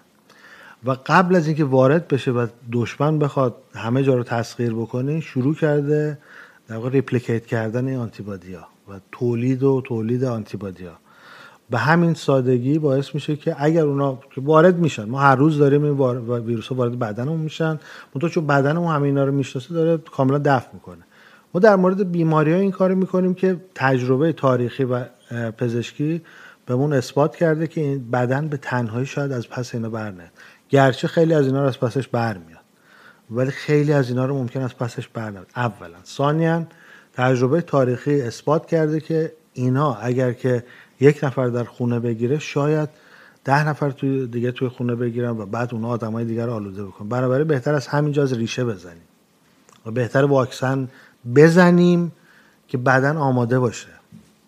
الان پس فردا میگن کینگرام ببینید تئوری توته داره تشویق می‌کنن برن واکسن بزنن و خودش هم از اینا یه پولی گرفته و داره تشویق ببین آخه ما ببین ببین رام یه چیزی که ما داریم حتی خیلی عجیبه. مثلا ما توقعات خیلی بالایی داریم از مردم. من اخیرا داشتم آخرین مناظره بایدن و ترامپ رو نگاه می‌کردم مثلا کف کردم سر یک چیزی. ترامپ در یه جاییش که اول سخنرانی که ازش پرسیدن که آقا کرونا اومده چالو برنامه چیه؟ گفت من رفتم و خوب بود و الان می‌بینی اینجا وایسادم سالم و رفتم اونجا و بیمارستان خیلی خوب و اینا. واکسن بهم زدم اومدم بیرون. یعنی حتی رئیس جمهور آمریکا که تو توقع داری یک حداقل سوادو داشته باشه نمی‌دونه که واکسن با آنتیبیوتیک یا آنتی وایرال فرق می‌کنه. نمی‌دونه که واکسن اون چیزی که به تو سالها یا ماها قبل می‌زنن و antiviral یا آنتی‌بیوتیک اون چیزی که در زمان بیماری به تو می‌زنن این نمی‌دونه موقعی که رفته تو توی بیمارستان واکسن بهش نزدن عمراً. بلکه چیزی که بهش زدن دارو بوده antiviral بوده Remdesivir بوده. واکسن باید مثلا سه سال پیش بهش اون Regeneron چی بوده که داده؟ Regeneron یه چیزی بوده که می‌گفت. فکر کنم همین اسم در واقع برند نیم رمدسویره. و خیلی جالبه که مثلا تو ایران دوستای ما دارن کار می‌کنن. الان ما گروه داریم و یه مرتبه می‌بینیم مثلا عکس گذاشته تو بیمارستان شهدا که این دوستامون. ببین تخت همینجور چیده بودم توی پارکینگ. یعنی می‌گفت واقعا دیگه نمی‌دونیم. این دوست من ایران هم وضعیتش خیلی بده آره آره دوست من شاهین توی اورژانس بیمارستان شهدا خودش جز اولین نفره بود که کرونا گرفت بعد خوب شد. اومد چهار دو هفته دو سه هفته خوب شد. الان همچنان برگشت و همونجا داره کار می‌کنه. و انقدر اوضاع خرابه همینجور اینا اونجا جمع شدن و یعنی اصلا معلوم سریقه چه اتفاقی بیفته. این نکته که می‌خواستم بگم که همین بچه ها تو ایران واقعا شاید دو هفته سه هفته گذشته بود که شروع کردن گفتن آقا این دارو داره عمل می‌کنه این دارو داره خوبه رمدسویر خوب بوده دگزامتازون خوب بوده فلانی خوب بوده. خیلی خیلی زودتر از کانادا خیلی زودتر از آمریکا. یه مقدارش به خاطر اینه که اونجا بریر در واقع اتیکال وجود نداره که آقا اینو نزن نده به اون نده به اون. ما بر اویدنس نه اویدنس بیس نیست که تو الان دگزامتازون بدی. یه مقدارش به خاطر یه مقدارش به خاطر خلاقیت اون بچه‌هاست. واقعا فکر می‌کردن این شبیه فلان بیماری احتمالا فلان دارو بهش اثر می‌کنه. ولی بقیه دنیا رسیده که آره داره اثر می‌کنه. جالب. آره خیلی جالب بود. توی سابقه کاری دوستم برام سی از داستان رو تعریف کنی چون توی دیدی سریال ها و فیلم ها یه ابسشن ها یه هیجانی هست. هزار تا شو هست تو برنامه اینجا. ای آر و هاوس و نمی‌دونم. فلان و فلان اسمش هم نیست. همش در مورد بیمارستان ها و دکترها و تمام چون بالاخره درامایی زیادی داره این زندگی. مریضای خیلی زیادی می‌بینید از چیزای وحشتناک چیزای خیلی عادی تا آدمایی که خیلی شاید توهمات بیش از حدی دارن و هایپوکاندریاک باشن و خیلی اگزاجره بکنن. یه چند از این داستان ها می‌تونی اگر ببین من. من انقدر از این داستان ها هست که یک کانال تلگرام من درست کرده بودم. که یه سری داستان رو می نوشتم توش تا یک زمانی. و بعد به دلیل اینکه فکر کردم ممکنه یه موقع من شناخته بشم و این مریض ها به تبع اون شناخته بشن سعی کردم دیگه زیاد ننویسم به خاطر اینکه همونجور که می‌دونی توی آمریکای شمالی این ماجرای حفظ اسرار مریضا خیلی مهمه. آره. یعنی جزو مهمترین چیزاست. از این داستان ها خیلی دارم ولی یه چیزی که پری من برای همین میترسم برم پیش دکتر ایرونی. انقدر داغونم من. نه ببین ببین من الان من واقعا مثلا خیلی بچه ها هستن که آشنا اومدن. معمولا پزشکای ایرانی آشنا رو قبول نمی‌کنن به خاطر درست. درد سرهای بعدیش. ولی من حالا سعی کردم که این کارو بکنم. ولی واقعا بر اساس اخلاقیات آمریکای شمالی سیف بودن. درست و درست خیلی جالبه. خیلی هم جذابه خیلی هم درسته این کار. درست. تو حق نداری بگی یعنی یعنی حتی اگه زنش بپرسه که فلانی این امروز پیش تو بود تو حق نداری بگی. حتی اگه زنه فکر کنه که رفته داره خیانت می‌کنه تو نمی‌تونی بگی نه این پیش من بود. نباید بگی. درست. می‌دونی؟ مگر اینکه خودش بهت اجازه بده. داستانایی که داستانایی که من دارم خیلی زیاده. گفتم تو کانال تلگرامی یه سریشو نوشتم که اکثرنش غم یعنی من یه مریضی داشتم موقعی که نیوفاندلند بودم یه شما فرض کنید یه بیمارستانی وسط برهوت که اون طرفش اقیانوس آتلانتیکه این طرف خونه منه وسط بیابون و اینا. و حدود مثلا 100 متر فاصله داشت خونه من تا بیمارستان. یه مریضی داشتم که یک آقای حدود هفتاد خورده ای ساله بود که زنش سال قبل بر اساس سرطان فوت کرد و از اینا بود که با زنه می‌رفت تا سنت جانز مرکز نیوفاندلند و برمیگشت. برای شیمی درمانی می‌رفت اونجا برمیگشت. دائما با هم خاطره داشتن. و بعد در یک زمانی زنه فوت کرد. و این موند و این مثلا دو هفته بعد تشخیص داده شد با سرطان ریه خودش. و اومد و یه مدت مریض یکی دیگه بود مرخص شد بعد مریض من شد. این موقعی که اومد توی بیمارستان اوایل که گفتم سلام آقای مثلا دکتر فلانی شما رو سپرده من من دیگه دکترتونم حالا کاراتون رو می‌کنیم. گفت من الان گفتم حالا الان چه مشکلی؟ گفت مثلا یه خود پام درد می‌کنه. نه یکی مشکلات دیگه هم اینه که این گواهی نامه مثلا چرا ضبط کردن؟ چون می‌دونی که اینجا یکی کارهایی که پزشکان می‌کنن تشخیص میدن تو در واقع صلاحیت نداری که پشت رول بشینی فوری نامه می‌ذارن گواهی گواهی نامه در واقع ضبط میشه. آره این گواهی نامه هم گرفتن اینو اینو یه کارش بکن من باید برم اینا. یعنی اینو فرض کن که ما صحبتمون سر این بود که من می‌خوام برم رانندگی به زندگی برسم و اینا. الان صحبت سر اینه. یک هفته بعد حالا ما مثلا روزی یه بار دو روز یه بار میدیدمش سر چیزای. این همچنان تو بیمارستان بستری بود برای یه سری درمان. دو هفته بعد اتفاقی افتاد که در طول یک هفته گذشته یه دو هفته گذشتهش این دوباره متخصص سرطان شناسی باش صحبت کرد متخصص رادیولوژی باش صحبت کرد جواب فلان پاتولوژیش اومد و اینا. یک سری اطلاعات جدید بهش وارد شد. دو هفته بعد که من رفتم پیشش خیلی خیلی آدم آروم بود. کلش هم تراشیده بود و خیلی آدم دوست داشتن. گفت که من خواهش ازت دارم. گفتم چی؟ اون رانندگی؟ گفت نه نه رانندگی ولش. من می‌خوام که برام مید انجام بدید. مید همون مرگ از روی ترحمه. یعنی یوتنیجا آره. گفتم که چی شده؟ گفت که چی دیگه؟ جواب پاتولوژی اومد که این قابل درمان نیست داره پیشرفت می‌کنه و من یه همچین time frame ی دارم برای اینکه زنده بمونم. من برام دیگه جالب نیست. همینی که الان می‌تونم راه برم okay ام الان دوست دارم برم پیش خانومم. دلم براش تنگ شده. دیگه این زجره هم نمی‌خوام تحمل بکنم. و تو بیا و اینو شروع کن. و تو به عنوان پزشکش تو کانادا وظیفه داری اینو شروع بکنی. پروسه رو شروع بکنی. نمی‌تونی بگی آقا من نمی‌خوام من نمی‌تونم اینو. نه. من پروسه رو باید شروع بکنم. یه سری, یه سری کاغذبازی داره دیگه. تو باید این اطمینان خاطر از لحاظ ثبت و سندی بدی که با این هیچ ارتباط مالی نداری. یعنی اگه اون مرد چیزی به تو نمی‌رسه و بعد وقتی این اثبات شد بعد بیای بگی که به نظر من یعنی دو تا پزشک نیازه. بگی به نظر من آره این دیگه نمی‌تونه. یعنی امیدی برای برگشتنش نیست. ضمن که یه, یه دکتر دیگه ای بود دکتر اتفاقا مال آمریکا آفریقای جنوبی بود. خیلی دکتر آفریقای جنوبی ما زیاد داریم توی در مناطق دورافتاده کانادا. که اون می‌شد رئیس بالادست من. اون شد دکتر دوم. این نامنگاری انجام شد و رسید روز موعود. و بعد گفت که می‌خوای خودت بزنی دارو. رو گفتم من نمی‌کنم کار قربونت. من اصلا همینجوریش کابوس می‌بینم.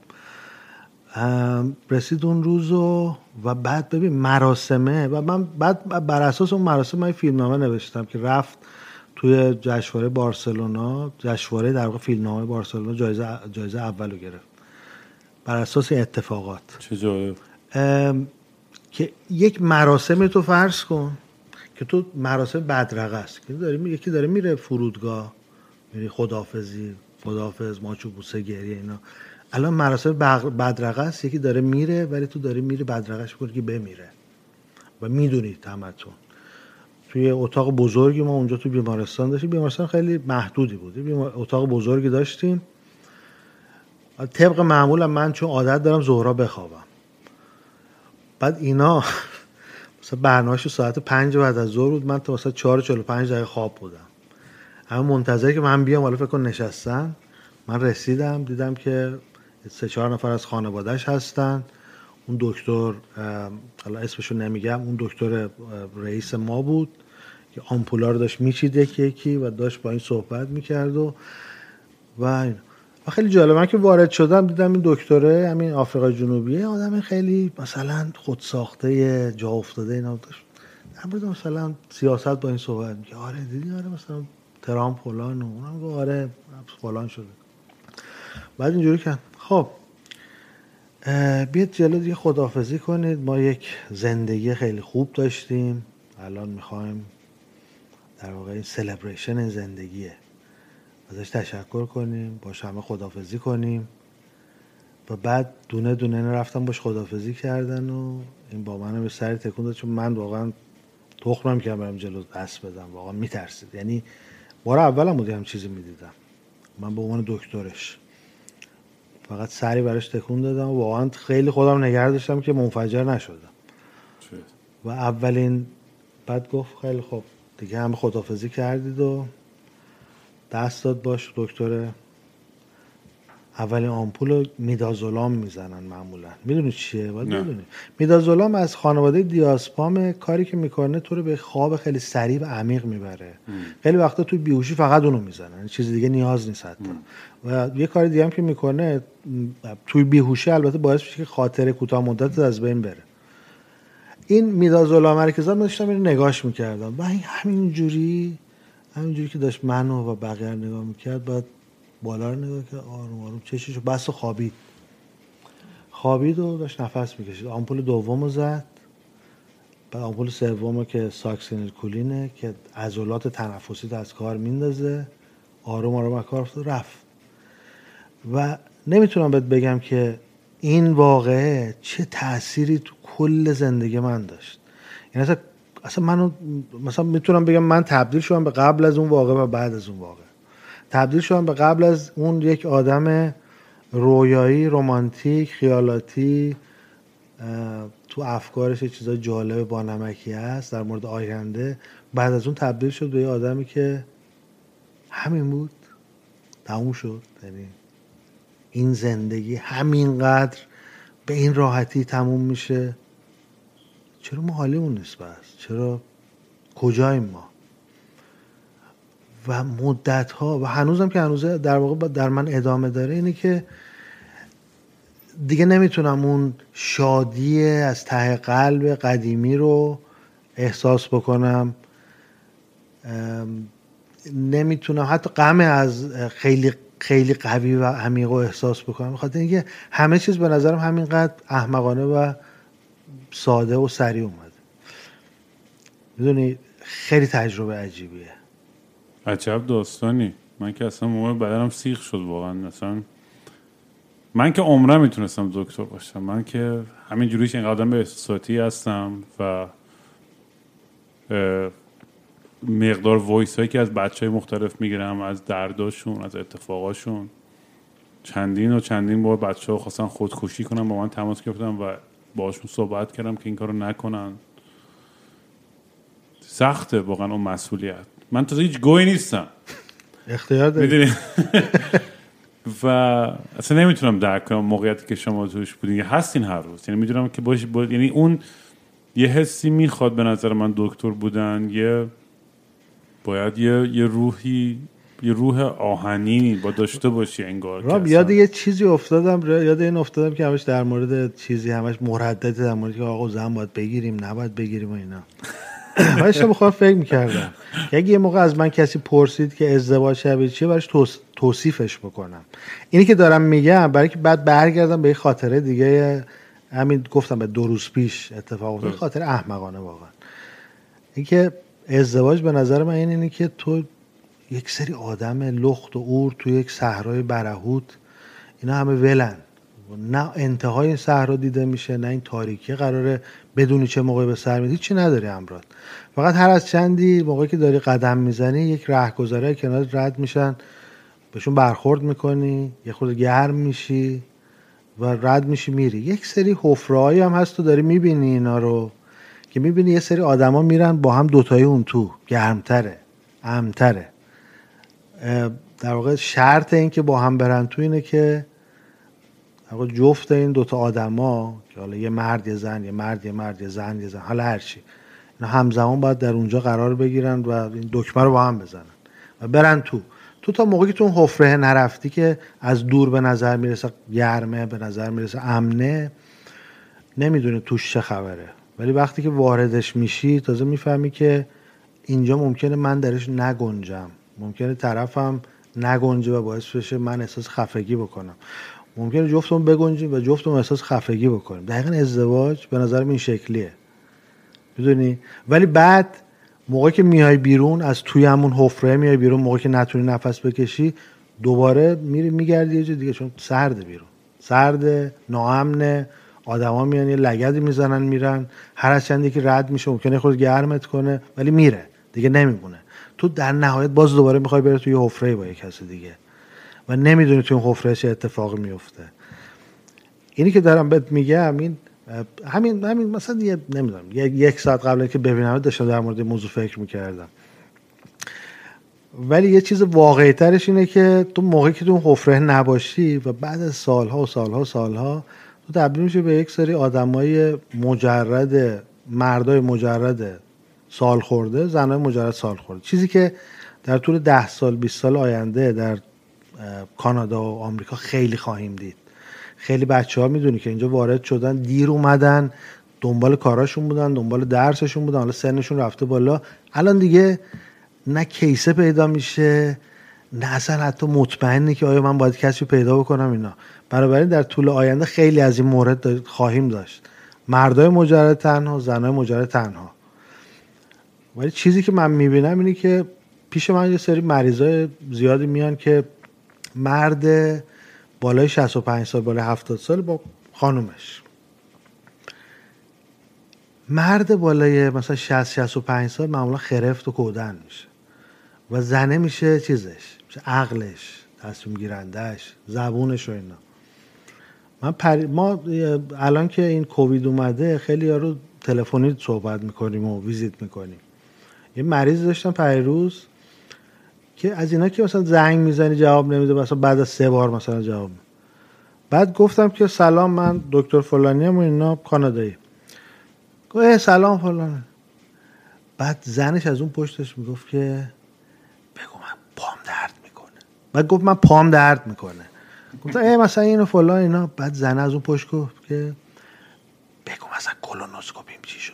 گفت که آه کولونوسکوپی من چی شد فلان. گفتم براش مثلا فلان. نشسته بود تمام مدت هم پشت نشسته بود داشت اینو راهنمایی بعد گفتم آره آره اونم که برات میفرستیم این کارم برات می‌کنیم. ضمن آزمایش فلان هم برو انجام بده بعد زن آخرش بهش گفت بگو تانک یو بعد مرده نفهمید. ها؟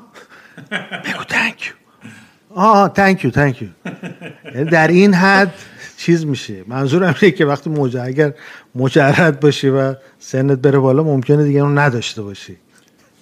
من می‌خوام آره روی این نقطه, روی این نکته ذره یه, سوال آخری بکنم و نمی‌دونم چقدر علم هست پشتش یا نه ولی این اتفاق همینجور که داستانی تعریف کردی تو نوفنلند و اینا خیلی وقتا شنیدیم در مورد آدما که تنها میشن خیلی امیدشون از دست میدن و سریع پشت‌بند partner شون ضعیفتر میشن یا سرطان می‌گیرن یا میرن. دیگه اصلا دیگه بیخیال این اصلا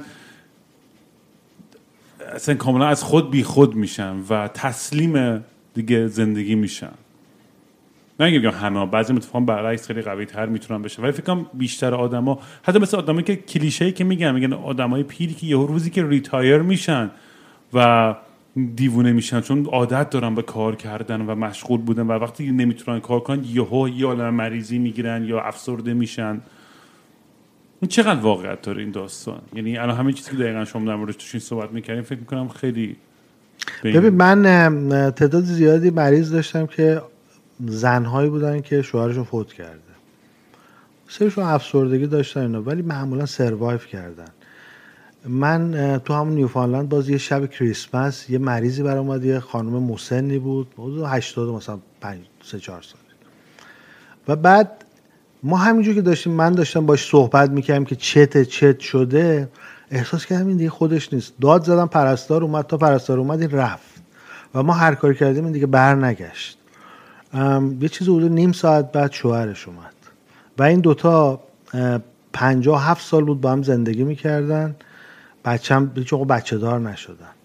و شوهره بعد از اون تبدیل شد به یه روح سرگردان. تبدیل شد به یک آدمی که هی می اومد پیش من گفت من من برای چی زندم؟ من من نمی‌دونم باید چیکار کنم. من 80 مثلا 5 سال اصلا من بر من من از صبح که بلند می شدم اون می‌گفت اینو بخور. لباسم مرتب می‌کرد. جا می‌گفت اونجا بخواب. حالا باید فلان کارو بکنیم. بعد نازم می‌کرد نوازشم می‌کرد ماچم می‌کرد بعد غذا جلو میذاشت بعد فلان الان من برای زنده باشم؟ من نمی‌دونم باید چه کار کنم. می‌دونی من مشکلم در مورد این کیس این بود که یا کیس های مشابه بود که واقعا نمی‌تونستم چیزی پیدا کنم. یک دلیل واقعی و منطقی و قابل فهم پیدا بکنم که بشکم نه نه نه. ببین تو باید زنده بمونی. تو باید زندگی کنی. نمی‌دونم. واقعا واقعا زندگی به تنهایی به خاطر یه بار به تو داده میشه یک گیفته که یک بار به تو داده میشه و دیگه معلومش در کار باشه به احتمال زیاد. ما فکر نمی‌کنیم احتمالا نیست دیگه جایی. و تو تو جایی که امکان داره باز این استفاده بکنی دیگه. من این سوال بس آخرم درست بکنم شما. من مسئلتون دکتر برای خودم.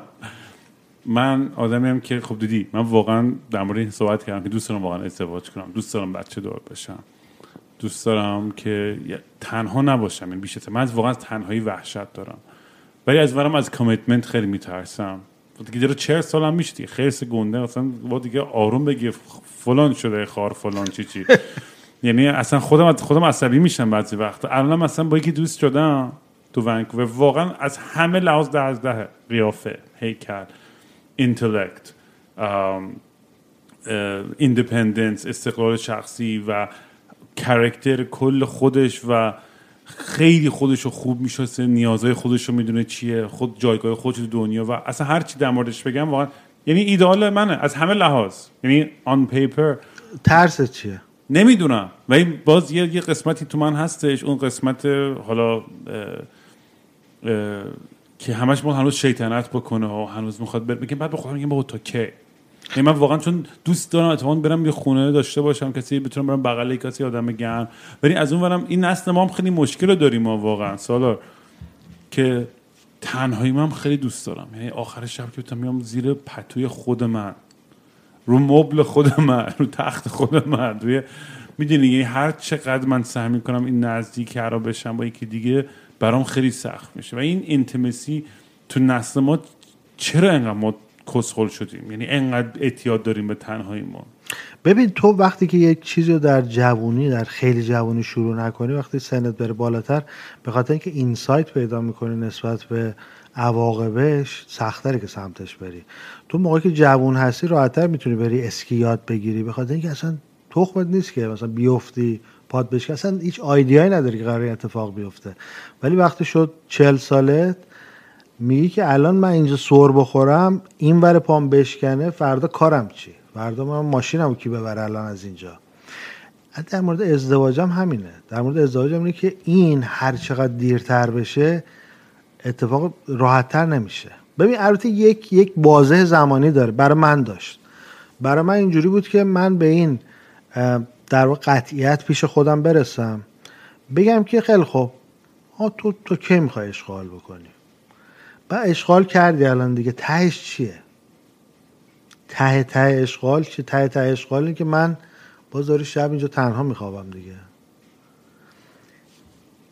واقعا برای من میگم کاملا تجربه شخصی یعنی خیلی نمیشه تعمیمش داد من بگم که تو اینجوری باید نگاه بکنی.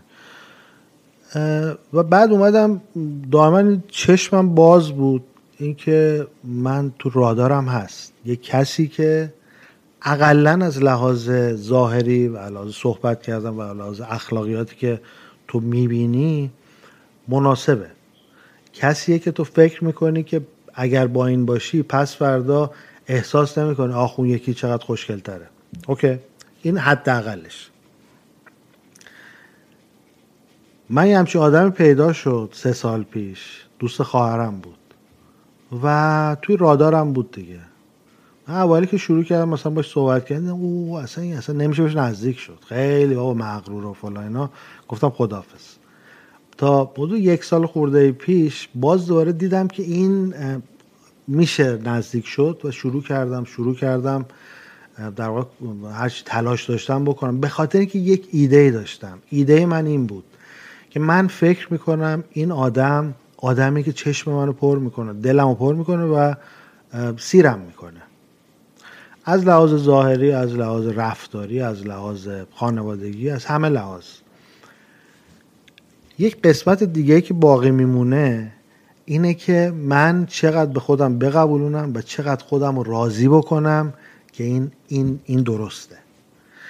یعنی منظورم اینه که به صورت کاملا روتین نچرال نرمال و طبیعی اتفاق نمیفته صد درصد.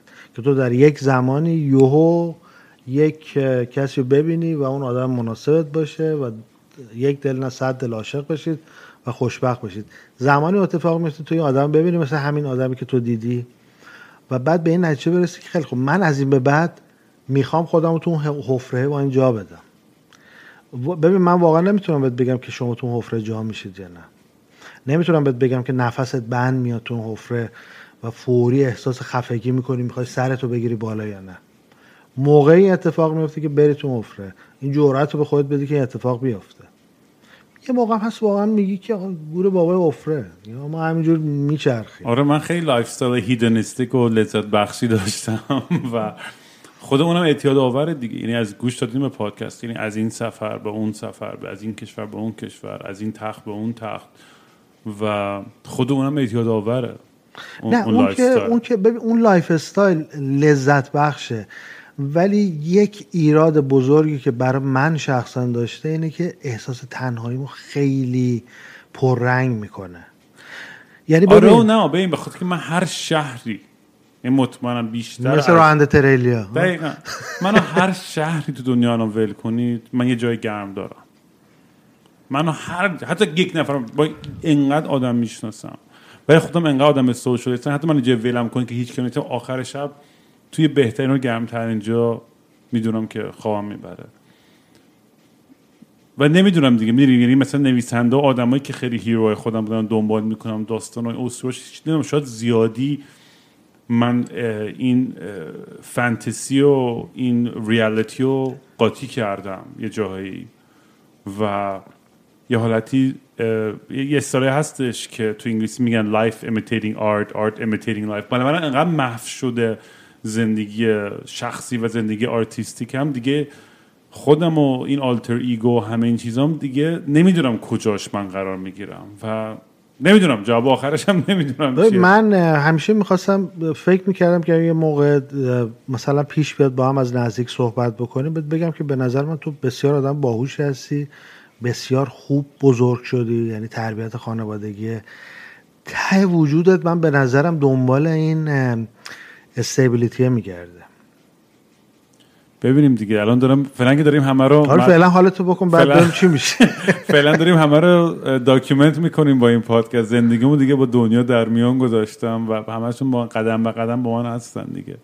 سارا خیلی حال کردم. قربت برم ما که با هم دیگه تونستیم این دیالوگو داشته باشیم. واقعا خیلی خیلی لذت داشت و دوست دارم که بیام دوباره با هم دیگه صحبت بکنیم. حتما. خیلی خیلی چسبید و دم همتون گرم بچه که گوش دادین اگه دوست داشتین بازم میگم می‌تونید سالا رو توی توییتر پیدا کنید و الان مستم یادم نمیاد چی بود F A L L S A L L L. آره. چاکس می‌بینم. قربت برم. خواب و خوابالو مثل یه ابر الاف هی این ور و اون ور میرم.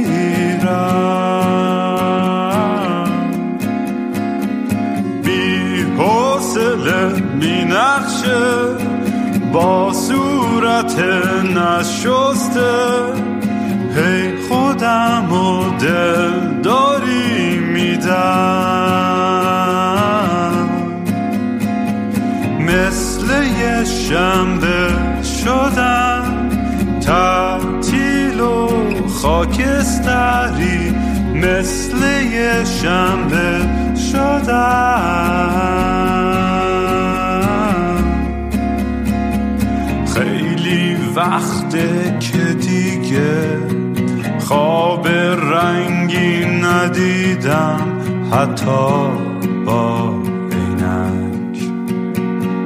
خیلی وقته که دیگه خبر خوب نشنیدم حتی به زور سمعک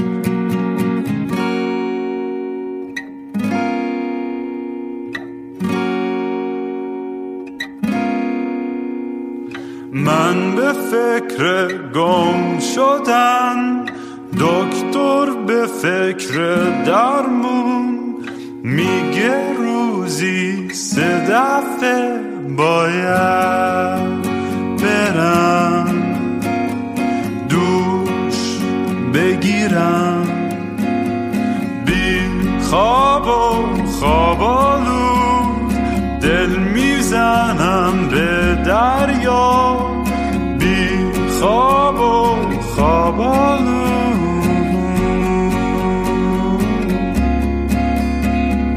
باز خواب خوب ندیدم خبری نشنیدم حتی زیر